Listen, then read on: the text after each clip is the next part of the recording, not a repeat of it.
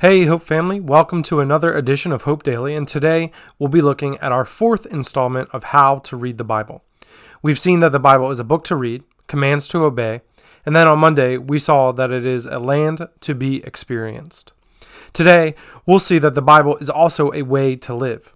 The verses I want to meditate on this morning are John 10:10 and Ephesians 5:15 to 17. Jesus says in John 10:10, "The thief comes only to steal and kill and destroy. I came that they may have life and have it abundantly." And Paul says in Ephesians 5:15 to 17, "Look carefully then how you walk, not as unwise, but as wise, making the best use of the time, because the days are evil. Therefore, do not be foolish, but understand what the will of the Lord is." Have you ever heard the clever acronym for Bible, B I B L E, basic instructions before leaving Earth? This may be a little helpful, and I don't want to discredit those who have used it or whoever came up with it.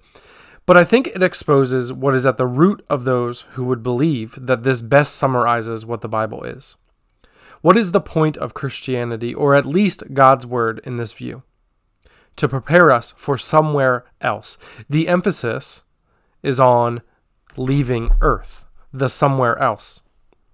The Bible is much, much more than that. The Bible is a way to live here and now. As we read, Jesus says that he came that they may have life and have it abundantly. He doesn't say, I have come that they may get the heck out of here. He says that he has come to give us life. Paul in Ephesians doesn't tell us to be careful how we die, or to know where we are going when we die, or to just bide out your time as best as you can. Paul tells us to be careful how we live and to make the best use of the time that we have here on earth. The emphasis is on our life right now. Fuller Youth Institute conducted research on a project that they called Growing Young. They looked at what churches are what churches are effectively reaching and retaining younger generations. Much is made of the roughly 80% of Christians who leave church after high school, but Fuller Youth Institute looked at the 20% who stayed and looked at their churches as well. What they found was that these churches are taking Jesus' message seriously in three key ways. One, there is less talk about abstract beliefs and more talk about Jesus as a person. Two, faith is less tied to formulas and more focused on a redemptive narrative. And three, there is less emphasis on heaven later and more on life here and now. One church leader interviewed for the project said the gospel is not a moment or a transaction. It is not even simply a message. It is actually a new way of living, a new reality that is intended to pervade everything in this life, and it has both present and eternal implications. We must actively and continually move past viewing the gospel as simply our fire insurance. The gospel is about Jesus reconciling all things to himself. That work began on the cross. It will be finished at Christ's return, but there is work to be done now, and we are invited to participate. We must, we must move past fear of hell as a motivation for salvation. The world and its systems motivate by fear, and we are seeing the fruit of that play out in real time. The way of Jesus needs to be something more than escaping our worst fears. It must be a place where our deepest desires are met. Blaise Pascal, a French philosopher and mathematician, once said, Make religion attractive. Make good men wish it were true, and then show that it is. Worthy of reverence because it really understands human nature. Attractive because it really promises true good. We must be able and willing to tell better stories about the way of Jesus. The kingdom of God must be seen by outsiders as a place where everyone can have life and have it abundantly. If all we are offering is the absence of hell, we may have some people enter our doors, but we'll have to fight to keep them there.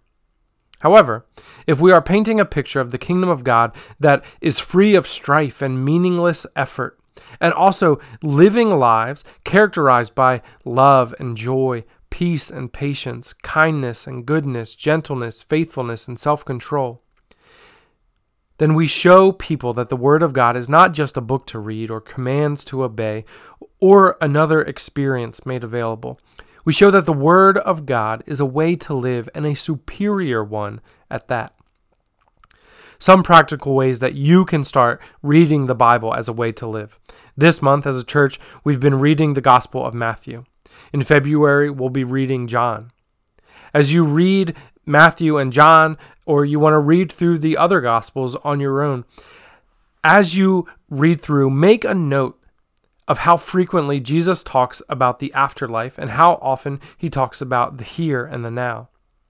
After every passage you read in the gospel, whether it's talking about the afterlife here or now or something in between, eh, read a section of the gospel and answer this question Jesus is inviting me to blank.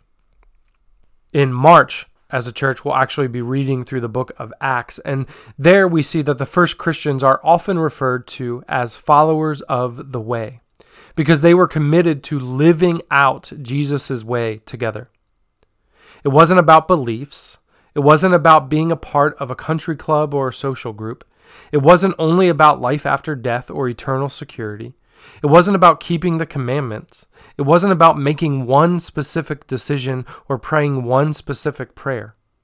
It was about living a certain way right now.